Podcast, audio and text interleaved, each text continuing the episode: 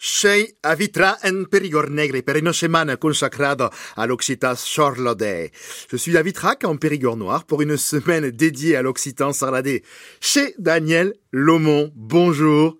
Adi, covai. Pète la forme que au temps me fait dober. À l'OTA, dirions être fier comme un robinet de piquettes. Ce qui signifie être fier comme un robinet de piquettes.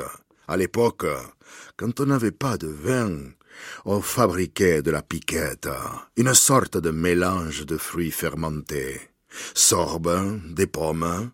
Et donc je suis en forme comme un robinet de la barrique dans lequel il y a la piquette. Exactement. Tu es fier et tu as de l'énergie à revendre. Tiens, tenez pour ta. Tu chez Chégur Merci, je peux boire.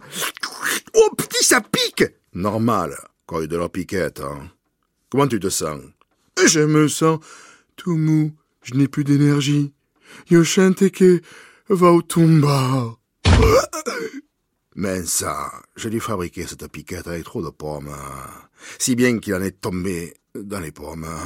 À vous l'antenne.